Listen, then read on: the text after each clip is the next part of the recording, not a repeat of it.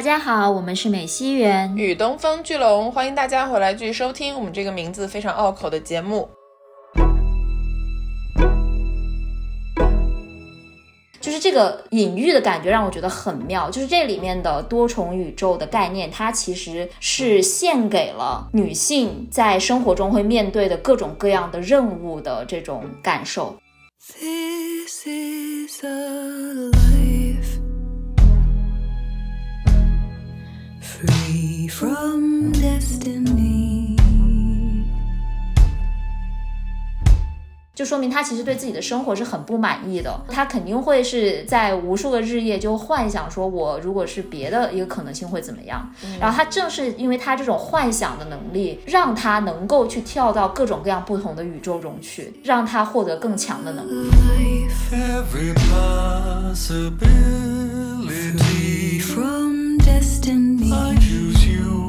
我相信我们都会有这种感觉，就是觉得我好普通，我好平庸，我什么都不会。如果我怎么怎么样，我是不是会有更加成功、更加美好的人生？会经常去幻想嘛？那这个电影就有点像是在告诉你说，哪怕你现在很平庸也没有关系，就是证明了你有更大的潜力。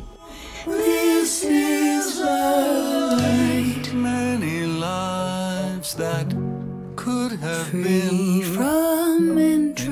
呃，今天呢，我们终于蹭到了一个大热点，也就是在上个星期，很多人都知道，终于放出了《瞬息全宇宙》的中文字幕资源。因为姑且还不知道后续会不会上院线或者是其他的流媒平台，所以很多人就迫不及待第一时间去看了。比如我，尤其是在经过了一些北美的朋友的安利之下，比如袁总，所以呢，我们两个按照老听友都知道的套路，观念。不合的电影加一。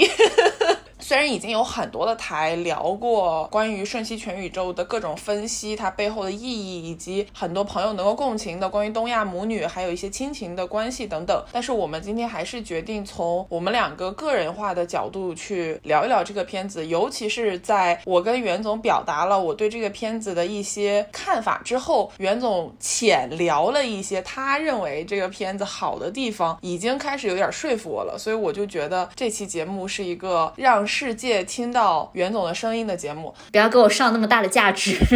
压力好大。你只要把你跟我说的再说一遍就可以了，真的就是有开拓我新的视野。然后我也会在这个节目里面传达一些浅薄的我为什么可能没有那么喜欢这个电影的原因。但总的来讲，今天是关于《瞬息全宇宙》。如果你还没有看过，如果你不介意剧透，随便听；如果你介意剧透，建议还是先把电影看完了再回来补我们这期节目，好吗？对，《瞬息全宇宙》的电影呢，它是按照一个非常工整的结构分了三个部分。电影当中甚至都会告诉。你说我们现在是第一篇章、第二篇章、第三篇章，所以我们今天的节目的顺序也会按照这个电影的顺序，大概分一下一二三这个篇章，每个篇章会有不同的一个主题，我们就会随着电影的视角，一边介绍电影，一边来聊电影，希望能够给大家一个好的体验。是的，因为它的英文名字就叫 Everything Everywhere All at Once 嘛，所以这个标题它其实也是按照了这三个篇章，第一个篇章就是 Everything，第二个篇章是 Everywhere。最后的那个篇章就是 All at Once，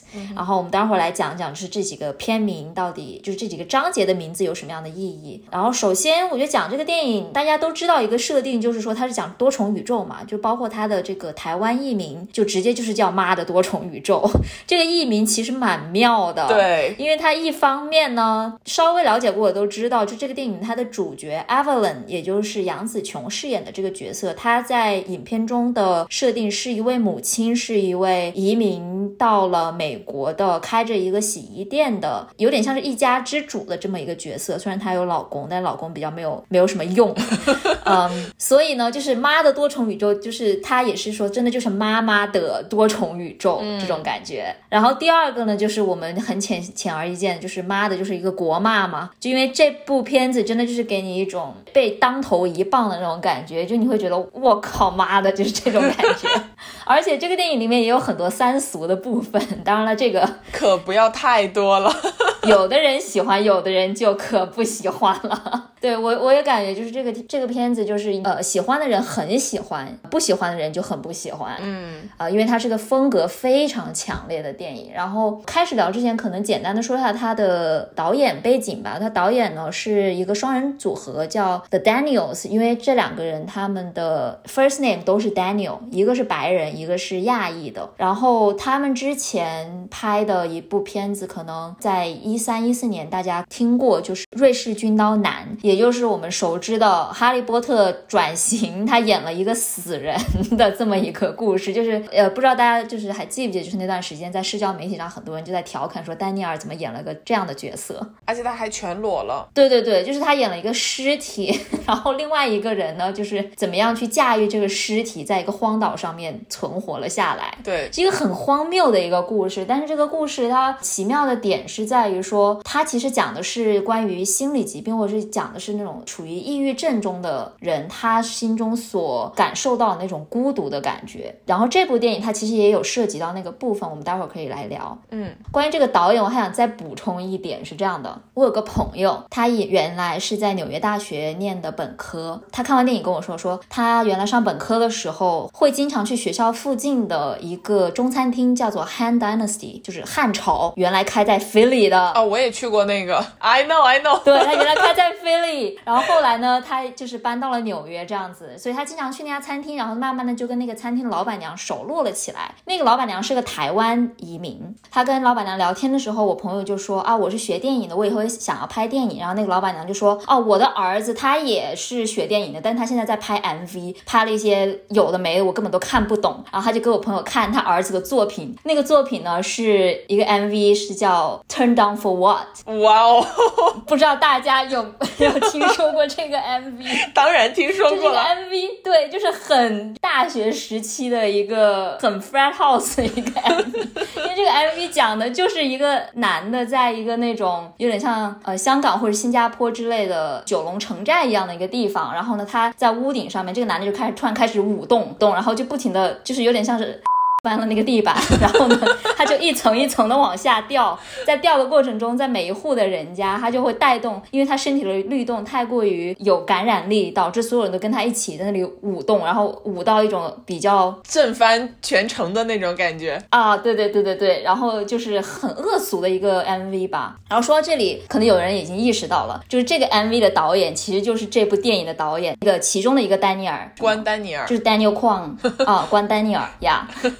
对，所以我朋友就跟我讲了这个故事，他说哦，原来我去的那家餐厅的老板娘就是 inspire，就是给这个部电影带来灵感的女主人公。哦，对耶，这样一说，对啊，就是他的儿子，其实这部电影的导演哇哦，就很神奇吧，真的很神奇。嗯，嗯好了，就讲了一些废话，然后我们开始进入正题。嗯哼，对，刚才已经提到了嘛，就是这部片子是一个多重宇宙设定的片子。多重宇宙这个概念，相信大家已经都不陌生了。我们已经看到了很多类似的在啊、影视还有呃剧作中，但是这部片子其实给多重宇宙赋予了一些很新鲜的意义。然后呢，这几重意义我们待会儿会马上来拆解。但是首先呢，可能简单讲一下这部片子是如何开场的，因为我觉得很有意思。这部电影的开场，其实在短短的大概十十五分分钟之内，会被就是眼花缭乱，然后轰炸式的语音和剧情塞满了你的头脑。呃，因为这部片最开始就是讲 Evelyn 她在那个洗衣店里面，她的从早上开始就会遇到的一些各种各样的琐事，包括但不限于他们要报税，就是他的税务出了问题，所以呢，他就呃一开始的时候就是在一张旁就是很大的桌子上面摆满了账单，然后 Evelyn 在埋头的去看这些账单，在对账。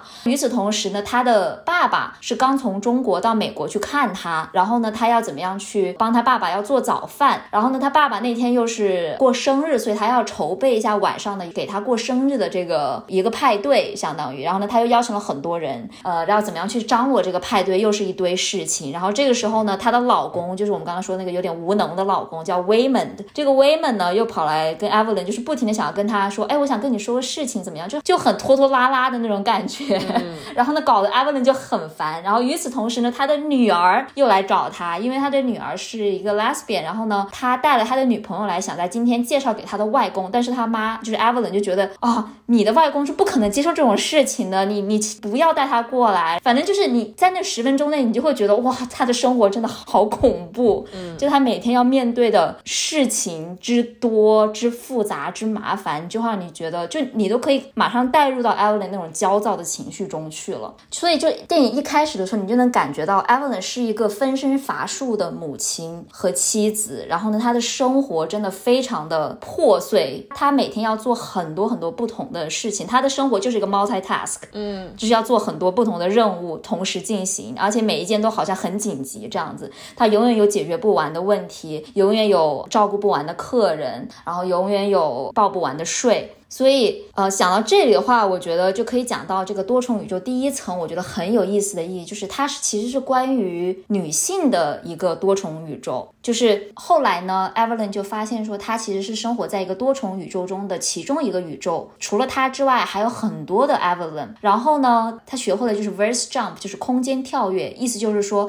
她怎么样能够在不同的多重宇宙中跳跃。在刚开始接触这个能力的时候，她其实是很焦躁和迷茫的，因为他在不同的这个宇宙中跳跃，然后他所感到那种尴尬，然后无所适从，觉得他没有办法同时兼顾各种各样的不同的宇宙的自。自己的那种感觉，就好像他在生活，就是日常生活中要解决不同的麻烦的那种感觉是很像的。就是在 multitask 的过程中，他作为一个母亲，作为一个洗衣店的店长，作为一个呃要照顾一大家子人的这么一个角色，他要处理的事情，就是这个隐喻的感觉让我觉得很妙。就是这里面的多重宇宙的概念，它其实是献给了女性在生活中会面对的各种各样的任务的这种感受。首先，你说的这个点是我看电影的时候没有想到的，而且你这样一说之后，联想到他在多重宇宙之间不停跳跃的过程，他其实是要把，比如说 A 宇宙里面的那个他特别擅长的东西带到 B 宇宙里面去做，就是他要利用 A 宇宙的技能在 B 宇宙里面实施。这个感觉还蛮像，就你刚刚说我们要同时应对不同的生活的难题，就他也要把放在这个地方的技能点，然后偶尔加到那个地方去，就不停的在转换自己的模式。我觉得这个是。我能 get 到的一个隐喻，然后除此之外，就想接着你刚刚的那个，就是一些简单的介绍补充一下。我感觉他不光是一个母亲和妻子的身份，在这个电影里面被着重强调了，他作为父亲的女儿的这个身份也有被着重强调，因为他其实是从小没有得到他爸爸认同的这么一个女儿，并且他把自己跟父亲之间的父女关系的很多挫折和过去没有解决的问题，又延续到了他。跟他自己的女儿身上，所以他在面对他的爸爸的时候，其实一直都很紧张，而且就非常希望能得到父亲的认可，并且他这个多重宇宙的设计，其实是根据他人生中的一些重大选择的不同而产生了宇宙的分歧，就是或者叫分支线。嗯，这个里面就呃，我记得有一个很大的转折是他在年轻的时候，他认识了 Waymond，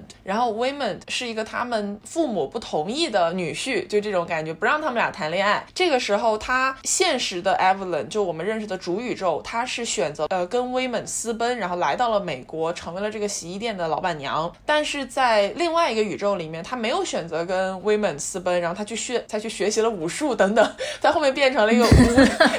变成了一个武打明星大师。对，所以在这一点上面，你就能很明显的感觉到，电影甚至给了你那个镜头，就是说有点像选择分支线，我们玩过 RPG 游戏的那种感觉。它那个视觉就是一个镜子。突然裂掉，突然就分成了两半，然后这两半镜子又突然分裂成了四半镜子，这样就不停的分裂，就会导致各种各样的多重宇宙的分支出来。是的，所以你在看到那个分支线的时候，那一瞬间我热血沸腾了，是因为 那就是我喜欢的图，我喜欢那个把你的人生大选择都列出来，然后有一种 yes no，然后你走了哪条线，又往下面到哪条线，就树状图的那个状态，我特别喜欢。所以他在空间跳跃的时候，他在认识不同宇宙当中的自己。体的时候，他会意识到说，OK，原来因为我过去的某一个选择，我现在成为了现在的自己。但是我如果有当时做了不同的选择，我就会有完全不一样的人生。这个在面对自己不同的可能性的时候，他所展现出来的状态，我觉得也很有意思。因为我们就对比那个武打明星，那个可能是他最成功的一个人生的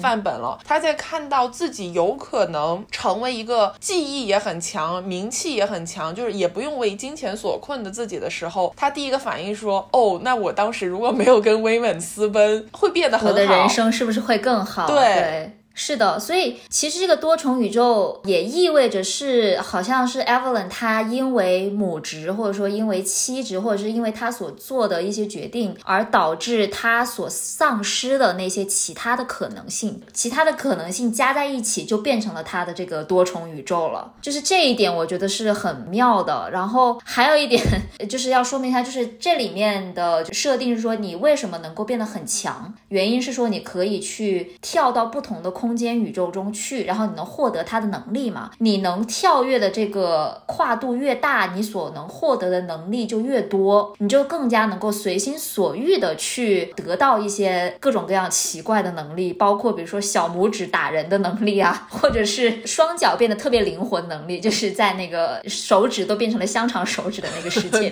面，就大家都是要用脚来交流，就是脚来弹琴来做事情，对。然后我想说的这个点是在于说，在 Evelyn 刚刚呃有了这个能力的时候，是因为 Wayman 另外一个 Alpha 宇宙中的 Wayman 跳到了他的这个主空间里面去。然后呢，那个 Wayman Alpha Wayman 就对他说：“You are the worst all，就是你是所有 Evelyn 里面最差的一个。这也是为什么你的能力是最强的。嗯，就有点像是以前的说了那个移魂大法，什么吸星大法，就是你必须要断掉了自己所有以前学过的功夫，你是白纸一张，你才能够学到能够吸。吸收更多的武术功力，嗯，其实 Evelyn 也是有点类似，就是他本来就是一张白纸，他真的是就是没有什么特殊的能力在这个宇宙当中，所以呢，他就更加能够去想象说啊，如果我有这样的能力会怎么样，那样的能力会怎么样？因为我们会看到，在一开始从电影一开始的时候，Evelyn 就会经常去幻想说，哦，如果我当年怎么怎么样，会不会我现在的生活就不太一样？或者是他看着电视里面的那种有点像是迪士尼情节的公主王子的那种剧情的时候，他也。会就是盯着他去出神，就说明他其实对自己的生活是很不满意的。他肯定会是在无数个日夜就幻想说，我如果是别的一个可能性会怎么样。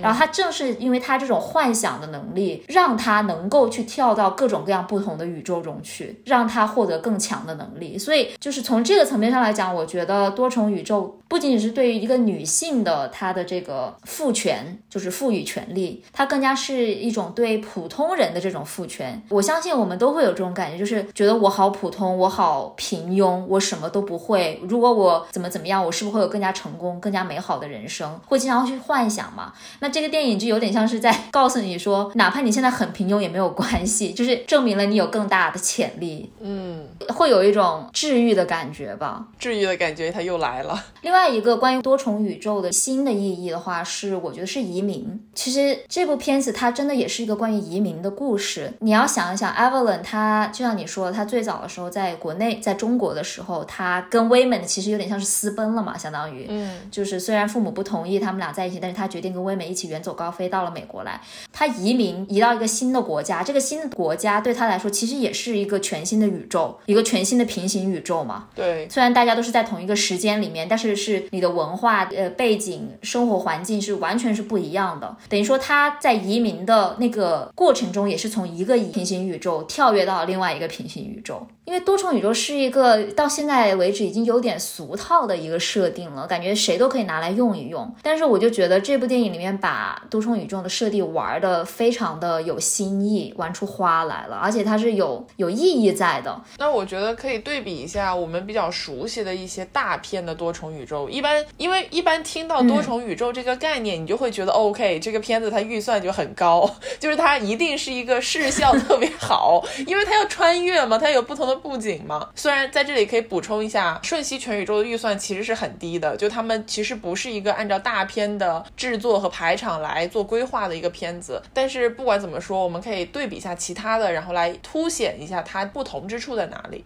他们的那个特效团队好像就是 两个人还是三个人，就是而且都不是那种专业的。但是就即使这样，他们仍然能够做出非常好的效果。好了，这段可以放到最后，我们聊电影本身，就是它的艺术层面去聊。对，我们来对比一下《瞬息全宇宙》或者是《妈的多重宇宙》跟其他的我们熟知的商业大片或者说大片的这种多重宇宙有什么样的关联或者区别吧。首先，第一个，我想了一下，有大概三种类型，就是市面上我们熟知的多重宇宙。第一种呢，就是以《黑客帝国》为代表的。它讲述的往往是关于一个人的命运和选择的问题，因为在《黑客帝国》里面，我们知道就是 Neo 啊，虽然第一部里面他是有点像是打破了自己世界中的那堵墙，发现原来自己熟悉的世界只是一个 Matrix，还有一个真正的世界在外面等着他。然后呢，他想做的事情是说要拯救所有被困在 Matrix 里面的人，把把他们给解放出来。但是你如果看《黑客帝国》第二部、第三部的时候，会发现。其实，在这一版 Neo 之前，还有好多好多的 Neo，就是说这个 Matrix 它已经自我毁灭重启了很多遍了。然后我们现在认识的这个 Neo，只不过是他在完善自己的系统，就是在重启重建的这个过程中的其中一个 Neo 罢了。就在那一刻的时候，不管是 Neo 还是说观众，都会觉得说：“我靠，原来我只是一个多重宇宙中的其其中一个而已。我做的事情真的有意义吗？我觉得我好像在解放这个 Matrix。”里面的人，但是好像我去解放他的这个事情，就是电脑设置已经写好的代码而已。当然了，电影的结尾是我们会知道说这一版 Neo 它是超越了前面所有的 Neo，就是它是真正的做到了能够跟那个机器真正的机器大帝去对话，然后跟他达成了一个呃协商的结果。这个结果是对于大家来说都是比较好的一个结果。这里我就不细讲黑客帝国了，但是就是说那个里面的多重宇宙，它可能更加像说不同的 Matrix，不同的这个电脑系统。Neo 在这个里面，他要如何做出自己的选择，然后呢，如何能够判断说我。我的命运是我自己掌握的。Call back 我们上期的内容，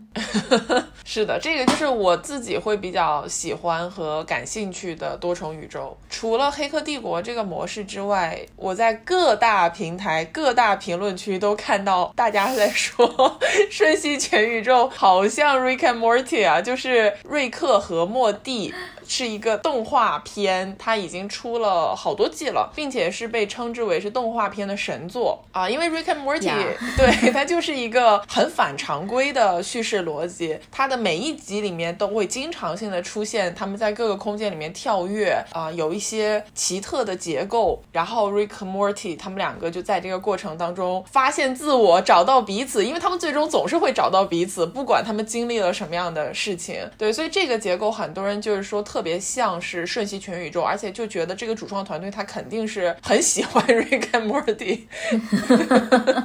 我看到最搞笑的还是说，因为很多人不喜欢瞬息全宇宙嘛，他们拉踩瞬息全宇宙的一个理由就是说 Rick and Morty 吊打瞬息全宇宙，根本没法相比。如果你觉得瞬息全宇宙好，你就应该去看 Rick and Morty，大概是这个意思。就是说，大家对于多重宇宙的这个认知是不一样的。就像我们刚才说，八的多重宇宙，它给多重宇宙这个设定赋予了很多新的意义。当然了，我不是说 Rick and Morty 的多重宇宙就不好，就是我也挺喜欢这个动画片的。但是是这样的，我很喜欢这个动画片，但是我觉得喜欢这个动画片的很多粉丝是我很讨厌的那一类人，所以就让我对这部片子有很复杂的感情，你知道吗 OK，因为 Rick and Morty 它的主创也是两个人，然后那两个人呢，我觉得是其中有一个人他是主要是负责动画里面那种恶搞的东西，很荒诞的一些情节是那个主创他的这个特色，然后另外一个人的特色呢，他更多的是讲哲学上的东西，讲思辨上的东西，有时候也会讲政治上的东西。嗯，然后他写的那个台词和剧本，你就会觉得会比较有意思一些。但是我就不展开了，就我们也不是在安利 Rick and Morty，但是我知道就是很多人会觉得会把。这两部片子去做比较，因为《Rick and Morty》也是关于多重宇宙的嘛，然后也是关于两个亲戚，因为《Rick and Morty》是爷孙组合，爷孙，而且在《Rick and Morty》里面，那个 Rick 全宇宙的有一个 Rick 委员会，就那个委员会里面是由不同的 Rick 组成，然后他们去决定说其他的 Rick 和 Morty 的，或者是其他的这个宇宙的生死。对，但是那里面多重宇宙，我觉得更多的是还是跟科学挂的关系多一点。对对。对对，是的就它更加像是一个烧脑的设定，因为我们在看的过程中，你会发现动画片它是有一个这个多重宇宙的主线在后面的，但是它不是说每集都在讲多重宇宙，它很好像是在某几集里面，它就会给你加个小彩蛋啊，或者是怎么样，让你觉得哦，它原来其实是有这样的一个主线的，然后你要去分析各种每个剧集里面的这个小的情节、一些小的细节，把它连在一起。我觉得更多的是呃一个烧脑的角色吧。嗯，对，这个是我我刚刚想说的，就是第二类就是多重宇宙的设定的类型，更加跟科学有关的这种多重宇宙。当然了，如果有 Rick and Morty 的粉丝表示异议，我也欢迎你 diss 我。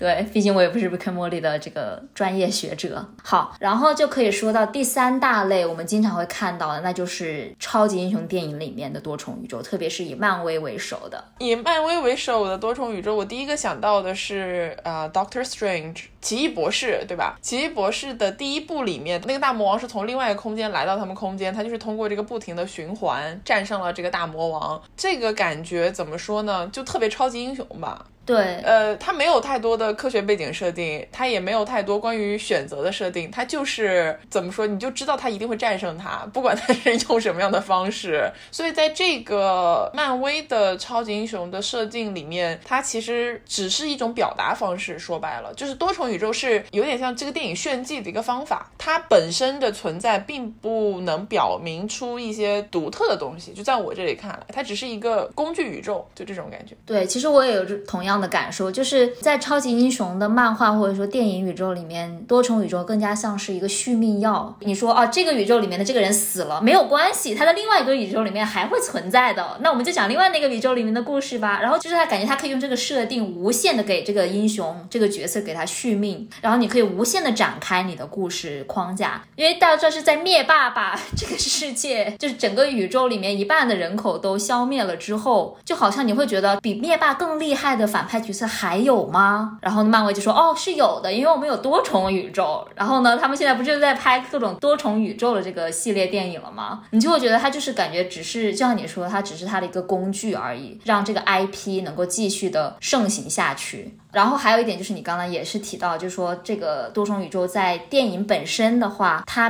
的功效其实就是让这个超级英雄有更大的就是拯救世界的这种舞台呃能力啊、一个舞台。对对对，它拯救的不是世界，而是多重宇宙。哎，除了这个，还有比它更厉害的吗？但是就是会很空洞，就是这个多重宇宙，你把它换成多重国家或者多重地区，好像也没有什么太大的关系。其实，嗯对，所以我最开始在看《瞬息全宇宙》之前，我一直以为它是一个漫威式的多重宇宙。对我，我看预告片的时候，因为杨紫琼也有打戏什么的嘛，就感觉虽然是个普通人，但好像是觉醒了超能力的那种状态。啊，是的，呃，所以我对他的嗯一个初始的印象是这个，结果看了之后就有种，嗯，不是我想象的那个样子。是我一开始看那个预告片的时候，我也以为说，哦，这可能就是一个关于亚裔的超级英雄的这么一部片子。所以它在最开始上映的时候，其实我是没有去看的。但是我身边人不停的有人去看了之后回来告诉我，这部片超级好看，你一定要去看。我说它是什么类型？然后所有人都跟我讲说，我也不知道这个是什么类型，但反正你就必须得去看。然后我就去看了，回来之后我不就马上跟你发信息说，哇，这个片子真的太好看了，但是我没有办法跟你形容它是什么类型。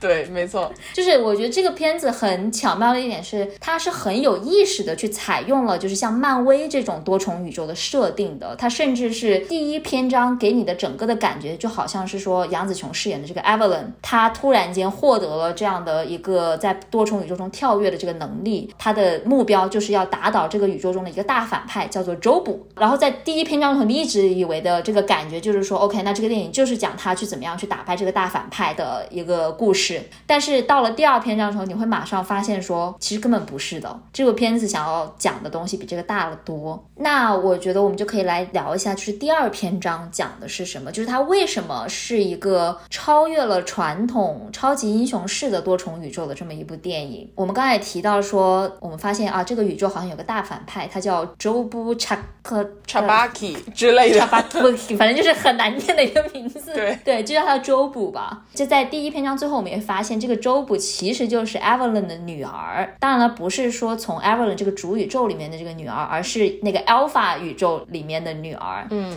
她之所以会变成 Job，是因为在 Alpha 宇宙里面，那个 Alpha Evelyn 不停的想要开发他的女儿的大脑。把它开发到了超过了人类所能承受的这个极限，导致说那个 Alpha 宇宙里面的女儿突然间就变得能够同一时间看到所有的宇宙，她能够非常随意的在所有的宇宙里面去转换。她甚至成立了一个有点像自己的那种邪教组织。对，就是那个邪教组织的那个 logo 是一个圆，这个圆其实也很有意思。就这个圆，它其实有点像是佛教里面的那种圆，它是很有佛教或者说有点哲学意味在里面的，就是万物皆是一个圈。然后呢，在第二篇章里面呢，周卜其实就是说他终于找到了这个 Evelyn，因为他在横行各种宇宙里面，不管是杀戮也好，不管是做什么也好，他就是要找到能够与他对抗的这个 Evelyn。当然了，在第一篇章的时候，我们都不知道他为什么要找，以为他要想要找到这个 Evelyn 只是为了杀他，但其实不是的，他找到了这个 Evelyn，所谓的全多重宇宙最强的这个 Evelyn 的原因，只是说想让也让他看一看自己所看到的这个多重宇宙，所体会到的这种虚无。就是当你能够看到所有的东西，当你能够意识到自己或者说每一个个体有多么渺小的时候，其实你就很容易陷入这种虚无的情绪中去。嗯，然后呢，他就把 Evelyn 带到了他的这个宫殿里面去，就出现了一个巨大的 bagel，就是贝果。然后他就说啊，我为什么不把所有的东西都放在这个 bagel 上面呢？它就会变成一个 everything bagel。当然，这个梗我觉得还是比较美式的，因为 everything bagel 是美国就是 bagel 里面的一个很常见的一个品类，就里面就在那个上面啥都有。啥都有，对，因为因为一般你会说我想要个芝麻的 bagel，或者是我想要一个放了什么盐的 bagel，但是呢，在 everything bagel 上面是啥都有的，等于说他就创造了一个这么一个 everything bagel，其实就是有点像是一个黑洞啦。对，然后他就把这个东西创造出来，说他就展示给 Evelyn 看，然后 Evelyn 看了之后，就是其实是被吸引进去了，因为他也是第一次就是体会到了这种能够超越时空的洞察能力。然后你就会发现啊，原来这个周卜，也就是他的女儿，在不同的多重宇宙里面寻寻觅觅，其实只是为了找到他一个能够理解他的人，一个能够理解他的母亲，对，让他能够看到同样的东西。所以这个是很多人看完这部电影的最大感受嘛，就是说它是一个东亚母女电影嘛。这个电影本质核心要探讨的东西，在多重宇宙的表象或者是表现形式之下，是传统东亚语境下的母女要怎么互相对待彼此，怎么理解对方的一个故事。猫猫说说的对，对，妈妈你快看看我。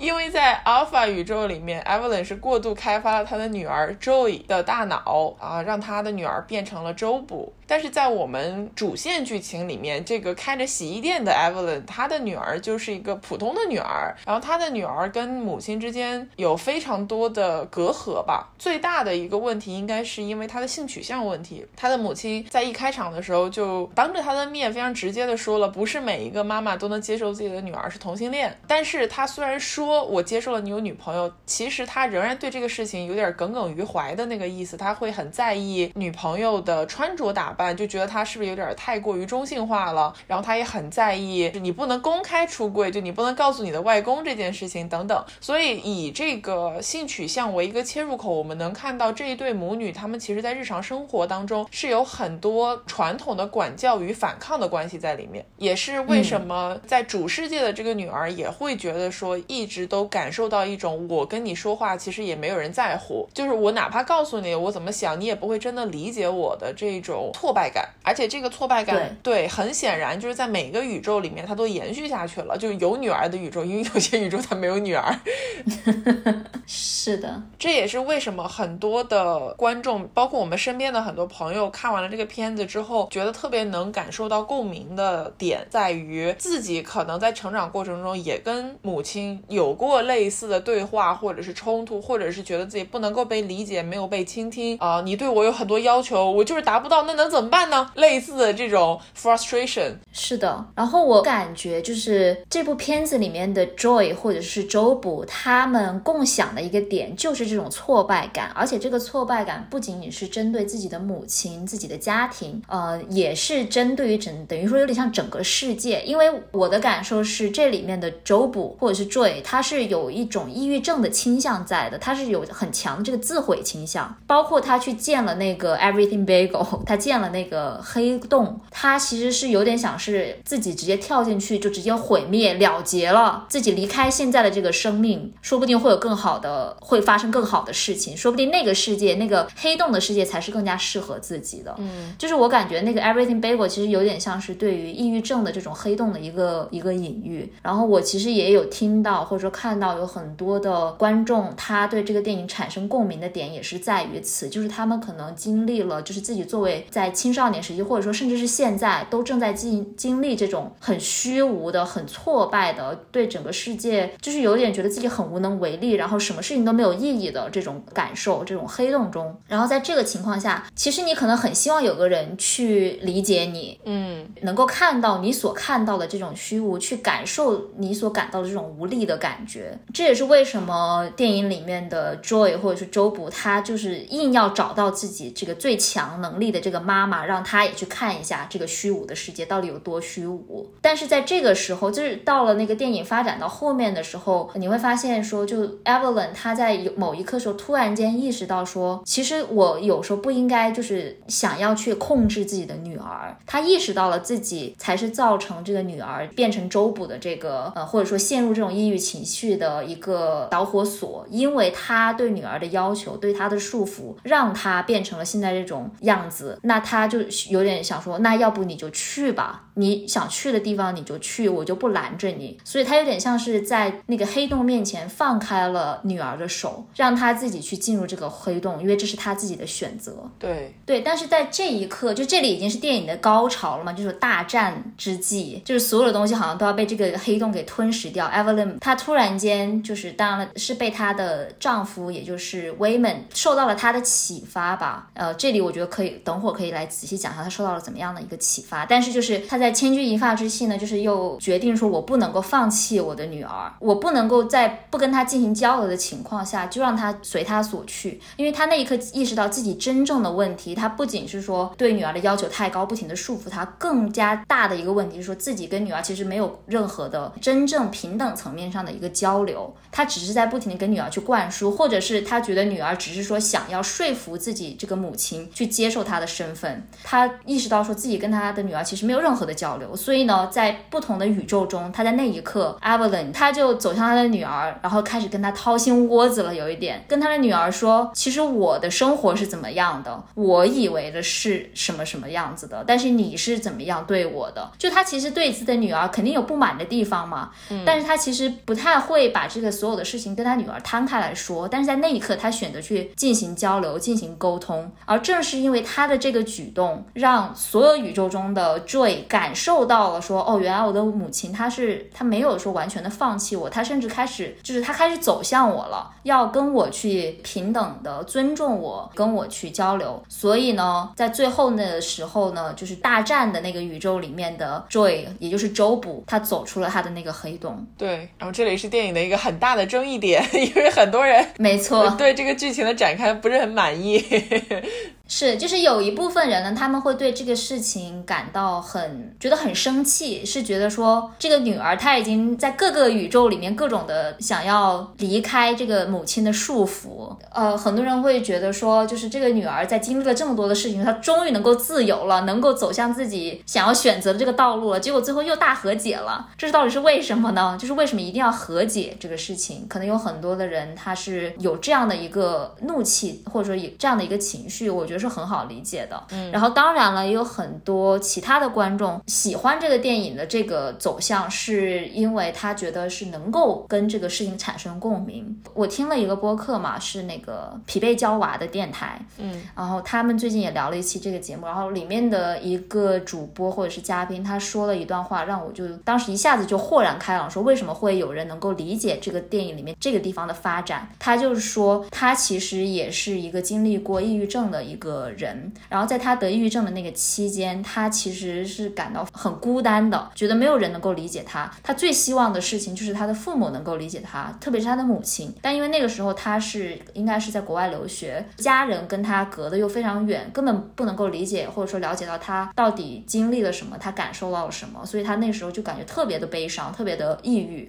特别的虚无，甚至会觉得说，我既然我的存在是这么虚无了，那创造给我生命的那个女人，我的妈妈妈，她的存在是不是就跟我一样是虚无的？所以就是在这样巨大的一个拉扯和纠结过程中，他感觉非常的痛苦。就是 Evelyn 要在放手的那一瞬间，他自己心里就在想说，他你为什么要放手？你不能放手，你不能像 Evelyn 的父母一样，在他当时决定要跟威猛私奔到美国的时候，放开了他的手，让他去了。因为 Evelyn 的父母跟他也是有很多这种历史遗留问题，对的。然后他们也是那种很典型的，就是管束很严，然后不不怎么会交流的这样的一个家庭。对，那个主播就会说，你为什么要放手？你不能放手啊！所以当最后结局的时候，那个 Evelyn 决定去接纳自己的女儿，她不仅接纳，甚至是决定去跟她进行，就是主动的去跟她交流的时候，展现自己的人性的那一面的时候，他就说，哦，我感觉到了，就是就是那一瞬间那个温暖的感觉，嗯，所以他当时就非常的感动，非常能够起到共鸣。所以我听完他那一段的时候，马上就是很快就能理解到说为什么这个电影是这样的一个走向。象，而且特别联系到我们刚才讲过，就是感觉那个 bagel 是关于抑郁的、抑郁症的一个隐喻。对对对，就是如果你把这些隐喻的东西放在一起，放在这个台面上摊开来讲，其实我相信很多人都能够理解。但是在这个点上面，大家很容易陷入的是自身的情绪。就比如说啊，因为这一位主播他是有过相似的经历，他从自己的角度来讲，他特别能理解这个事情。我身边也有一些朋友，他们是截然相反的，就他们可能这辈子都在尝试逃离自己的父母，他们这辈子做的最大的事情就是我要离开我的父母，而且我永远都不要再回去了。这样的人也是有的。然后这样的朋友在看到这一幕的时候，就有一种我真的已经很努力的要离开你了，但你为什么还要让我回来？所以我觉得这个是跟个人经历很有关系的一种解读。我觉得两种都没有问题，因为每一种都是从自身的感受出发的。所以在这一点上，大家有不同的意见，我觉得就 let it be，就是说你怎么想就怎么想，这个很正常。不过作为一个电影，影在这个地方以这样的方式处理，我觉得是很好理解的。毕竟这个电影就像你说的，它尝试去传达的其实是一种很治愈的情感，所以它不走这个所谓的我们打引号叫大团圆的路线，它才奇怪，好吧？就它在这个地方是要给很多人造梦的。就我们说为什么这电影像是一个童话般的电影，因为片子里面所达到的这种子女与父母亲之间的理解与和解，在现实生活中，在大部分人的生命当中，它可能未必真的会发生。很多人可能尝试一辈子，你的爸妈也不会真的理解你。但是在这个电影，至少就是这短暂的两个小时里面，大家有过一个这样的体验，就是说，OK，它是有可能发生的，虽然它很不真实，但是也有人会在这个点说，我就是不能接受它，因为它太不真实了。所以我的意思就讲，它是一个你正反两面，这是个无解题，对你嗯都可以去根据自己的经历有不同的想法，这个太正常了，也没有必要争谁对谁错。是的，是的，这个会让我想到之前另外一部大火的片子，就是《Turning Red》青春变形记。对，因为那部片子里面也讲了很多，就是东亚的这种母女关系或者东亚家庭的关系嘛。然后在影片里面，整个的就是串起整个故事的节奏的，就是女主角就是那个小熊猫跟她的妈妈之间的这个关系。到最后呢，他们两个也是达成了一种和解。很多人就会觉得啊，怎么又和解，怎么又大团圆了？但是我觉得这两部电影里面，它有一个共通之处是在于，它这种和解不是很表面的那种，就是啊，我爱你，你爱我，我们是一家人，我们就要和解。它不是这样的。你想一想，他们这两部电影里面分别是在哪个节点，他们两个人真正的产生了和解的情绪？Turning Red 里面是就是在小熊猫进入了那个小熊猫的仙境里面的时候对，他不是遇到了他年轻时候的妈妈嘛？他那时候第一次发现说，哦，原来我的妈妈她曾经也是一个对自己的生活很不自信，甚至是比她更加自卑的一个女孩儿。因为她看到她年轻时候那个妈妈在树林里面哭，就她觉得无法接受自己，觉得自己不够好，因为她妈妈的妈妈对她要求也很高。然后呢，她就牵起了她年轻妈妈的手，跟她一起走在那个竹林里面。走的过程中，她妈妈从一个中学生的模样变成了一个稍微大一点的模样，然后再慢慢的变成了她现在所认知的这个妈妈的形象。等于说，他们和解的这个节点是在小熊猫意识到说，原来我的妈妈她也有她的过去，她也有她的人生，他意识到了说他妈妈的过去的人生的那一刻，他们进行了这种更加平等的这种交流。然后呢，在这个电影里面，就是《妈的多重宇宙》或者《瞬息全宇宙》里面的，其实也是有点类似的，因为他的母亲，也就是 Evelyn，第一次在 Joy 面前展露了自己真实的情感，有点像是在，甚至像在抱怨一样，说你知道我每天有多累吗？你从来不告诉我什么什么事情，怎么怎么怎么样，在他面前展露出自己内心真正的这种感受，等于说他是把他当成了一个朋友去跟他进行这样的交流，而不是一种上目线的说教式的说你应该怎么怎么样，你应该听我的，你现在做的是不对的，所以他们这种母女的和解是基于一种，我觉得是基于沟通。我确实同意你说的关于基于沟通这个部分，而且这个会让我很强烈的电影给我的感觉啊，就是说在东亚母女这个非常特定的语境之下，因为我们知道它有一套传承了很多年的一个 pattern 一个模式，好像只有拨开母女这个天然的具有权力不对等的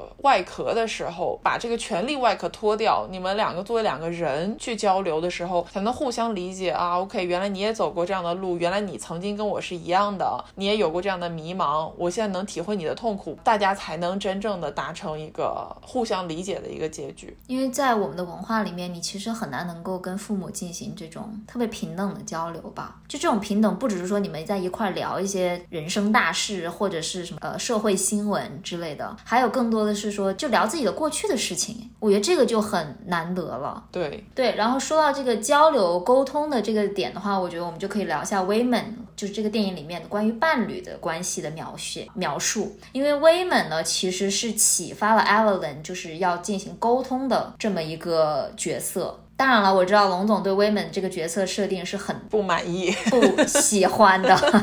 对，但是我觉得可以说一下威猛这个角色。嗯，我们俩刚才讨论的时候，就是一致同意说，威猛在这个电影里面有点像一个工具人，他甚至有点像传统的那种电影中一个圣母的形象。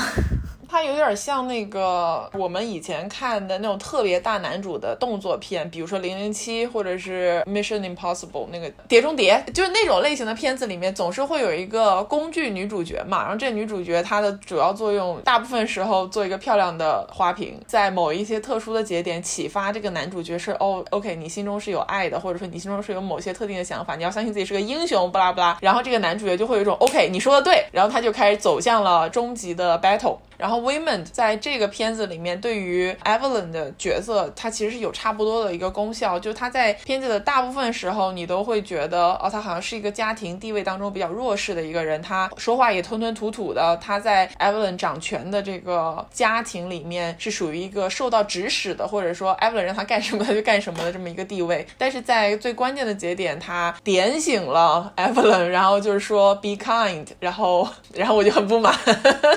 我先让你说，你你先说完吧，你先说完吧，你先骂完，然后我们再来。我不满的点非常直观的第一个感受就是，为什么在一个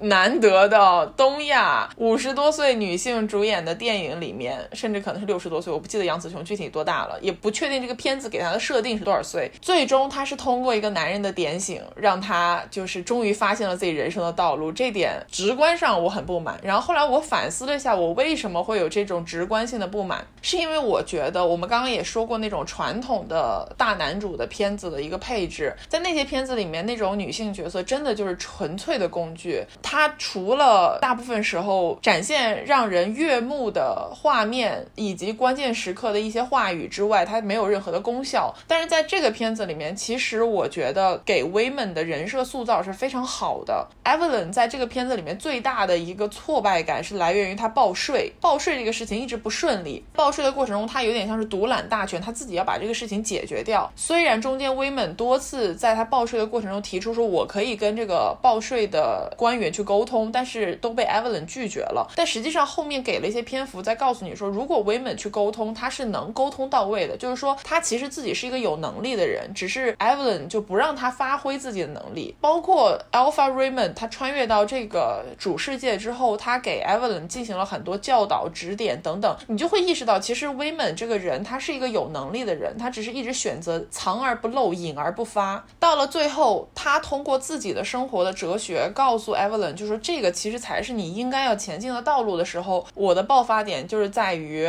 他仍然是塑造了一个非常大智慧的一个男性形象。然后这个男性形象，不管他平时有多么的低调，但是在关键时刻他是可以力挽狂澜的。这个认知让我很不爽，虽然我看到你翻白眼了，就是这个会让我觉得有一种，就为什么又是这种情况呢？我有一个问题啊，在你讲这一段的时候，如果威猛不是个男的，他是个女的呢，你还会对他有这么大的不满吗？会好很多。OK，那我的点可能是在于说，这部电影里面他对于性别角色的塑造，其实是有一点点去性别化的。我完全能够想象这个电影，如果 w o m a n 不是一个男的，他是个女的，因为这部电影有其他的一个多重宇宙里面，Evelyn 是是一个 lesbian 嘛，她是跟另外那个就是报税的那个大姐在一块儿，就是是同性伴侣了，所以就是我能够想象到，就说如果 w o m a n 不是一个，就她身上没有很男性的特征，就像 Evelyn 身上她没有特别女性的特征，她的所有的女性特征可能更加多是说加在她身上这种母职，就是作为母亲的这个角色，或者说就是照顾人的。这个角色，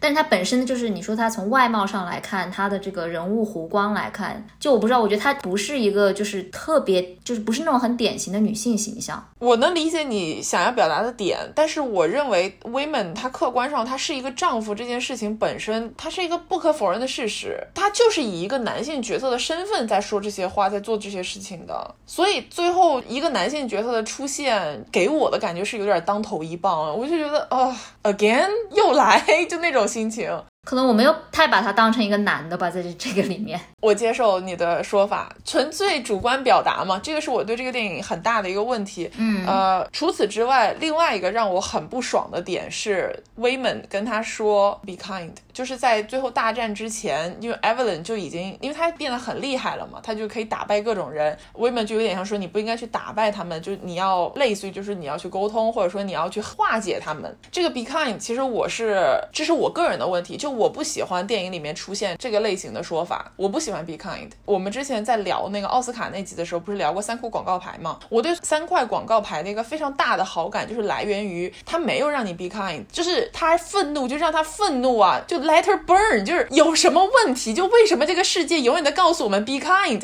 我不行，就是这个是我个人的点，我不喜欢电影这样告诉我们这些事情。呃，我能理解他这个电影的表达，也能理解他想要传达的东西，但这个不是我的取向。所以在那个时候，这两个第一 buff 叠在一起出现的时候，我当时对这个大结局就非常的有意见，还不是因为他们和解，就是因为中间这一段 women 出现的剧情。我是挺喜欢比看的这个哲学观点的，嗯，就是我觉得这个是我们现在就是这个时代需要的东西。说的大一点的话，或者说至少是我个人需要的。就是在最后有一段，不是说那个某一个宇宙里面报税的那个大姐就过来要抓 Evelyn，因为他们没有及时的提交相关的一些证据或者是材料，他们要把这个店给关掉，要把洗衣店给关掉，把他们全部抓走。在这一刻，那个时候的 Evelyn 他已经放弃了，他已经就是自暴自弃了。他说我我不管了，反正我能够跳到这么多宇宙，我何必要管这一个宇宙的破事儿呢？但是在这个时候，他默默的发现身边的 Women 在那里扫地，因为他已经就是愤怒到把所有的东西扔出了窗外，砸碎了玻璃。玻璃留下一地的渣子，然后旁边 women 就是在扫地，就慢慢把那个玻璃一片一片的这样子的捡起来。就那一刻是，就会让我觉得说，OK，生活还是会继续的，嗯，那种感觉。我不知道，就是可能我自己代入了吧。就是在我很暴躁、很很愤怒，或者是心情很不爽、很 emo 的时候，如果身边有这样的一个人帮我捡起这种情绪的碎片，这种帮我把这些垃圾都扫掉，我心里是会很感动的，就是会被这种善良打动。然后还有一点是，威美在扫完地之后呢，他去就是跟那个报税的大姐就跟他讲了几句话，不知道讲了什么。然后呢，报税大姐就过来跟 Evelyn 说，没关系，你们店不用关了，一切都可以解决的。然后当时 Evelyn 就说。就问威猛说：“你跟他讲了什么？为什么他就突然间就是转性了？”然后威猛说：“唯美做什么？我只是跟他说了几句话而已。”然后我觉得那一点是很打动我的，就是 women 的跟人家沟通的这个方式，甚至不是说方式，就只是他选择去沟通，而不是选择去砸玻璃，就是会让我觉得，哦，原来这个方法其实是真的有用的。因为我在生活当中遇到过这样的事情，就是在我特别暴躁的时候，选择不跟人家去沟通，选择去跟人家冷战，或者是嗯，用一种以暴制暴的情绪跟人家去沟通解决一个事情的时候，这个问题根本不会解决，它只会越变。越糟，但反而是如果有一个人他去帮我去做那个沟通人，他选择是一种让我当时会觉得说，OK，你这也太低声下气了吧？凭什么给这种人道歉啊？但是呢，他去做了这样的一些事情，就是跟他好好的讲话聊了之后，对方也马上就软下来，然后呢，很好的就解决了这个事情。就那一刻，我觉得意识到说，OK，原来我的情绪是不必要，就是很多时候可能为了争一口气，不是，就是不是经常会说不争馒头要争口气嘛？对，就有时候我就是放不下那个气，但是其实如果你放下那个气的时候，这个事情可能就很好解决了。当然了，我非常理解你说的是，就是当一个人在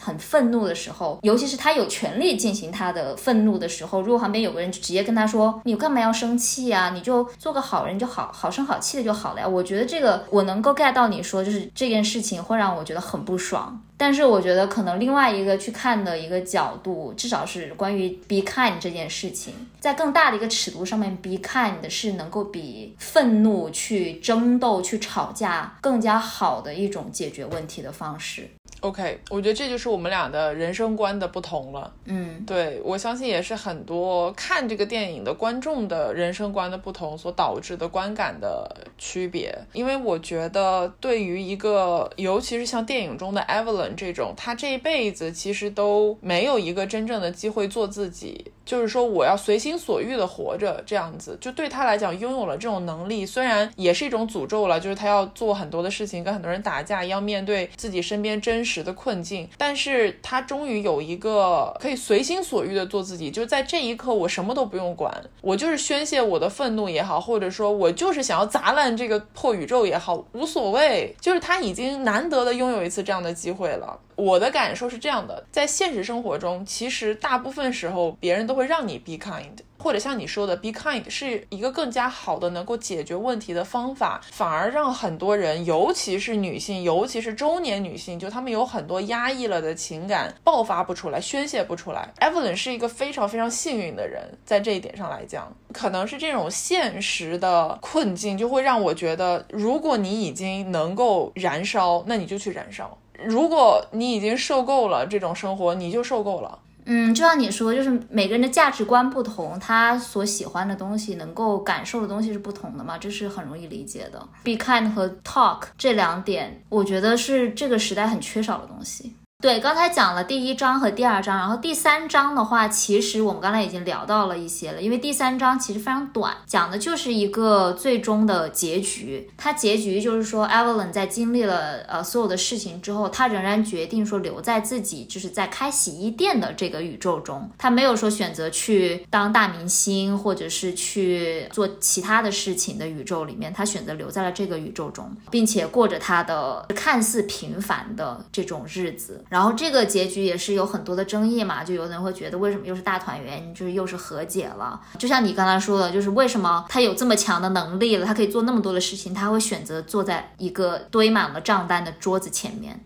我就觉得这个结局是肯定是有好有不好的吧。不好的点就像刚才说了，他到最后还是一个就是有点像是和解了，或者说就是规训的这么一个结局。嗯，但是你要从另外一个角度去看的话，就是这个可能是给现在正在经历中年危机，或者是说正在经历某一些困境的女性的一个慰藉吧。嗯，就至少她们能够在没有办法逃脱、没有办法像真的就是 Evelyn 这样子能够逃到别的平行宇宙受的这个能力的情况下，他们还是能够好好认真的活下去，继续自己的生活。对，因为这个东西其实也是现在很缺少的，就是很多人都在会说，就拿女性的状态或者是女性的解放来打个比喻吧。有的人会觉得女性结婚，它就是时代的糟粕，就是这个婚姻制度或者父权制度的一个压迫，你就不应该结婚。但是有的人他也是，就是他选择结婚是他们自己的选择，不管选择婚姻还是选择。子女，做一个母亲，还是不做母亲，她选择去追事业，就我们都会觉得她都是有意义的，因为这是他们自己的选择。就哪怕这个电影结局，艾薇伦她选择做一个所谓平凡的洗衣店的老板，那也是她的选择，她她愿意，她开心就好了。对，而且如果他真的选择了，比如说用自己的能力去到另外一个宇宙开始生活的话，的那个感觉就是，如果你没有这个能力，你的生活就永远都解决不了了。就他会传达一个特别悲观的价值观，你知道吗？是。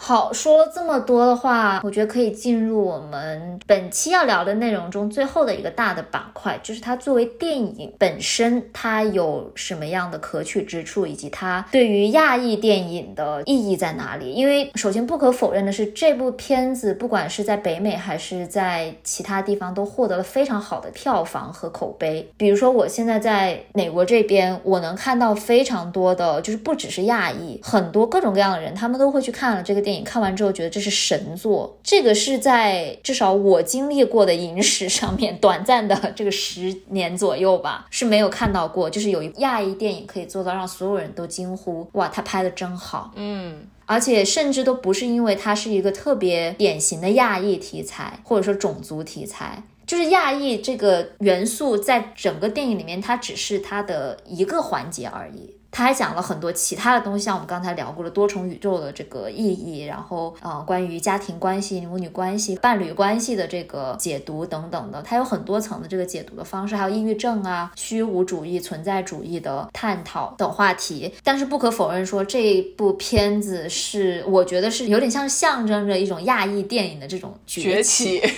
真的，一就我觉得特别的了不起。嗯，虽然前几年这几年大家会看到越来越多亚裔的电影。但是之前出的几部电影大家都不是很看好嘛，或者说觉得还是很刻板印象，比如说像是 Crazy Rich Asians 啦，摘金奇缘，摘金奇缘，对对对，简直是我到现在还没有看，其实，但是就根本不想看的，真的很难看，就那个真的太脱离现实了。然后再包括比如像花木兰呀，或者是上汽，其实上汽我觉得是有进步的了，但是它并没有获得很好的票房和口碑。嗯，然后今年反而是出现了。两部，一个是《青春变形记》，就是《Turning Red》，我们刚才提到的是皮克斯的一部动画电影，然后就是这一部《妈的多重宇宙》或者是《瞬息全宇宙》，它是获得了普遍的这个好评和大家的共鸣的。嗯，所以我觉得这个是很很值得骄傲的一件事情吧。而且你想想，杨紫琼她在一个采访里面就有说到：“你看看我，我现在还能够当一个武打片的主演。”就是那一刻，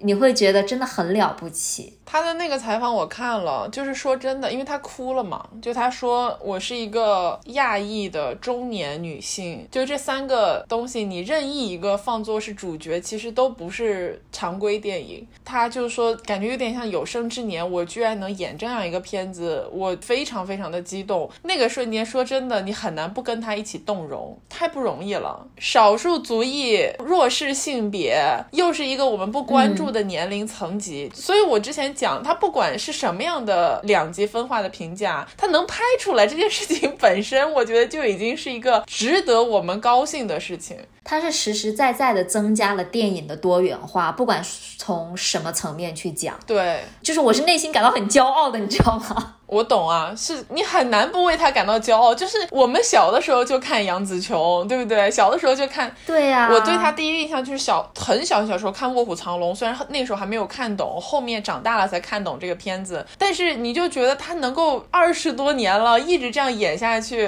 还能等到这么好的机会，哦哟，太开心了。而且其实这个剧里面其他的主创人员，包括主演，他们都有各种各样很啊很让你动容的一些故事吧，比如。演爷爷的那个，对不起，我忘记了他的名字。我知道他是那个《生活大爆炸》里面的中餐老板。对，就是他。其实大家都觉得很眼熟嘛。然后呢，在前几天的时候，他的名字好像终于登上了，就是呃，星光大道不是有条路吗？那条路上面就是有很多的星星，每一颗星星就是在这个影史上面值得留下一笔的一个人。然后前几天的时候，他终于在那条路上有了他自己的一颗星星。哇哦！就那一刻你会觉得，哇，他熬了，他现在已经八九十岁了呀。你想他出道的时候，肯定是个更加难以想象的艰难的一个环境。然后再有就是，虽然你不喜欢 Women 这个角色哦，但是他是个很厉害的人。我看了他的一些那个背景故事，对，就 Women 他是一个越南裔的华人，我记得就是演 Women 的演员叫关继威嘛。然后他其实出道的第一部片子是那个《夺宝奇兵》几，我忘了，反正是一个续集哦，《夺宝奇兵二》。他在里面演那个夺宝奇兵的男主角的身边跟着的一个亚裔的小男孩。然后那部片子出来之后，其实是被群嘲的，就是大家普遍的不喜欢那部电影，很大一部分原因是觉得说，哦，那个男呃，就是男主身边怎么突然出现了一个亚裔小孩，而且他很烦人。我没有看过那部片子了，但是显然他的评价不是很好。然后从那之后，关继威就是有点像吸引了这一部片子，是他继那个角色之后第一次担任电影的主要角色。当时就真的是我看完他的故事，就是觉得哇，扬眉吐气，真的。他是这些年一直在做幕后，感觉他没有放弃电影这个行业，只是没有好的台前的机会给到他去参演。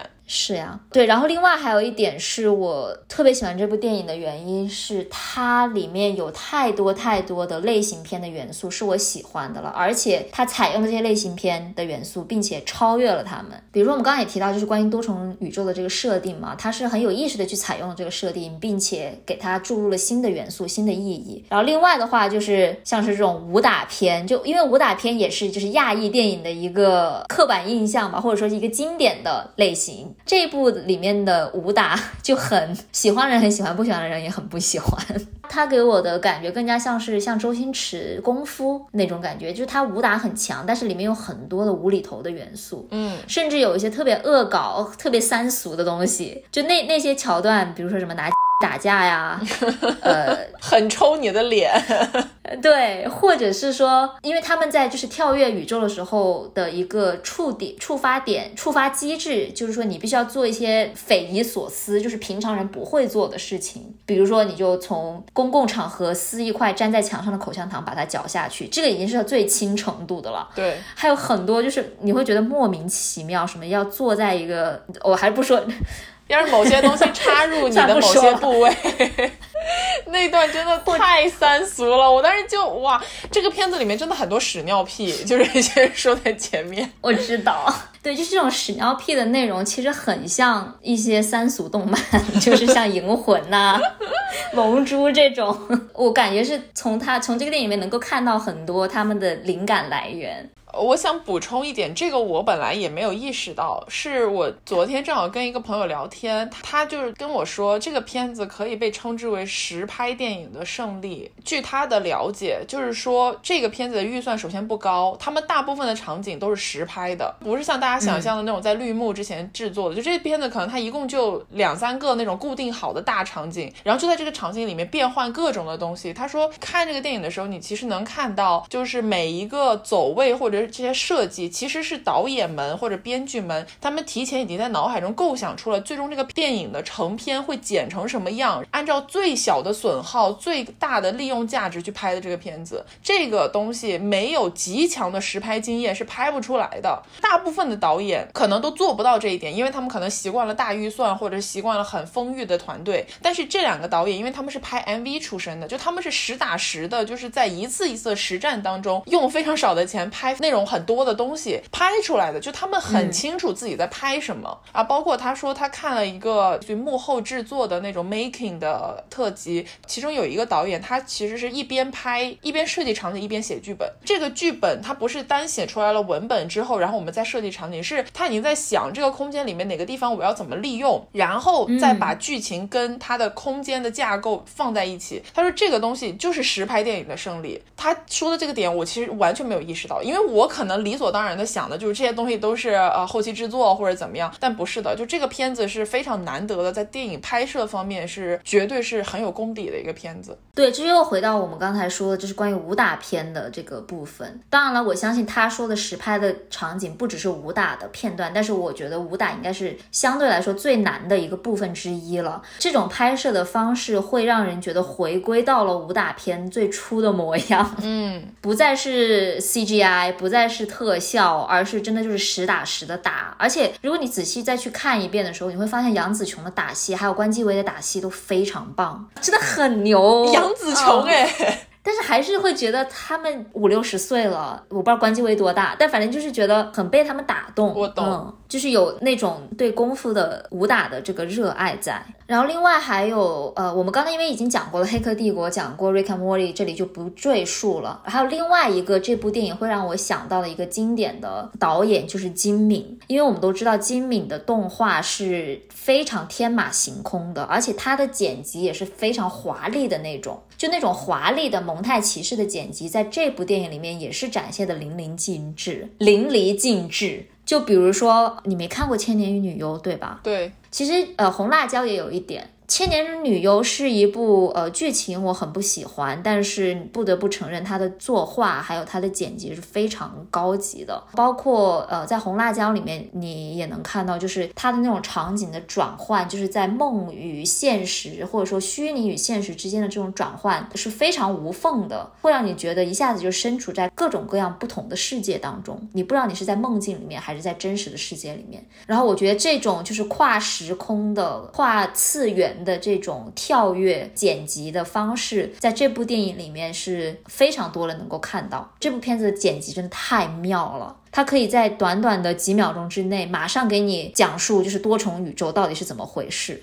我看这个片子的时候，会想起我前段时间看了一个动画电影，叫做《心理游戏》。这个片子评分也很高，如果大家感兴趣，可以去看一下。是汤浅证明拍的一个从表现手法上非常非常天马行空的一个动画片。我在看《瞬息全宇宙》的时候，就经常会跳回到那个感觉，因为他们呈现的那种视效梦幻一般的感觉，还有就让你有点摸不着头脑的前后文是非常相似的。但是我在这里转。转折一下，那个片子我看完了之后，我就非常深刻的意识到这个风格不是我的菜。包括我为什么在一开始说我们俩不是取向不同的电影加一嘛，在这里 call back 一下，就是说了这么多瞬息全宇宙，其实个人来讲，这个片子不是我的菜。它的表现手法中间的那种呈现方式，是我认为你可以这样做，但是你用别的方法也可以，可能会更对我的胃口的那种片子。但这个不是我的菜，这个事情不会阻止我认为他在表现手法上有。有创新，或者说他在某一些艺术方面做成了大家会喜欢的效果，就我觉得这个是两码事。我相信有很多的观众可能也会觉得说，OK，这个片子它采用了这么多新颖的方式，但是不管怎么样，好像我没有被打动到。我觉得这个是 OK 的，没有任何一部电影可以做到说全世界人都喜欢它，可能除了《肖申克的救赎》吧。这个意思就是说，大家有自己的电影品味是很正常的事情。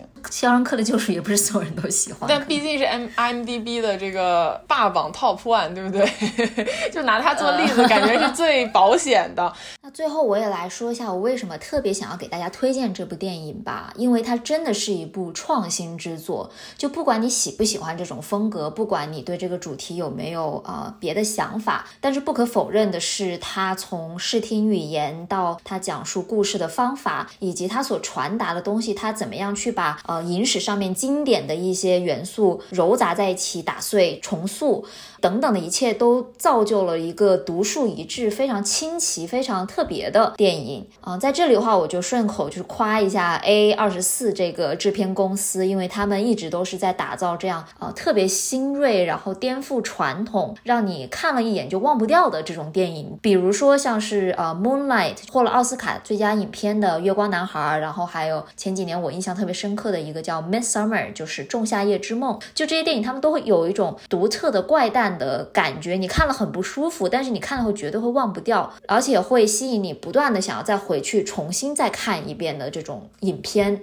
好，那说回呃《瞬息全宇宙》，我其实想了想，它的主题与其说是爱，不如说这个故事讲述的更多是关于寻找。比如说像 Joy，他在陷入极度的空虚，呃，陷入一种孤独、呃虚无的漩涡中，他是如何寻找理解、寻找他的母亲，呃，寻找一种解决方法或者说一种出路吧。他一开始以为的出路可能是死亡，但是后来其实电影也告诉我们，他找到的这个出路其实是回归生活本身。Evelyn 也是这样的，就是她是在作为一个中年妇女，面对分身乏术的这种很多无解的难题的人生的时候，她是如何去寻找出路的？然后在这个多重宇宙的这个设定之下啊，因为她的超能力就是能够跨越不同的宇宙去吸收别人的这个呃长处嘛，所以她寻找的不仅是说自己失去的东西、失去的人生可能，更多的也是在寻找她可能存在的这种潜力。所以关于。寻找这个母题，我觉得是我们每个人都一定会面对的一个人生的难题吧。所以，不管是从它的主题到它的电影风格，我觉得都是特别独树一帜的。呃，希望大家啊有机会的话，一定要去看一看，然后再来判断说你喜不喜欢这样的风格。但是它绝对是非常特别的一个存在。好吧，那不管你看过还是没有看过，希望大家喜欢我们这期的节目，感谢你们的收听。然后，如果你喜欢我们的节目啊，欢迎在各大播客平台订阅《美西元与东方巨龙》。如果你想要加入我们的听友群，就可以在微信公众号搜索“元宇龙”，然后在后台回复三个字“听友群”，就可以获得呃加群小助手的二维码啦。那我们就下期再见拜拜好的拜拜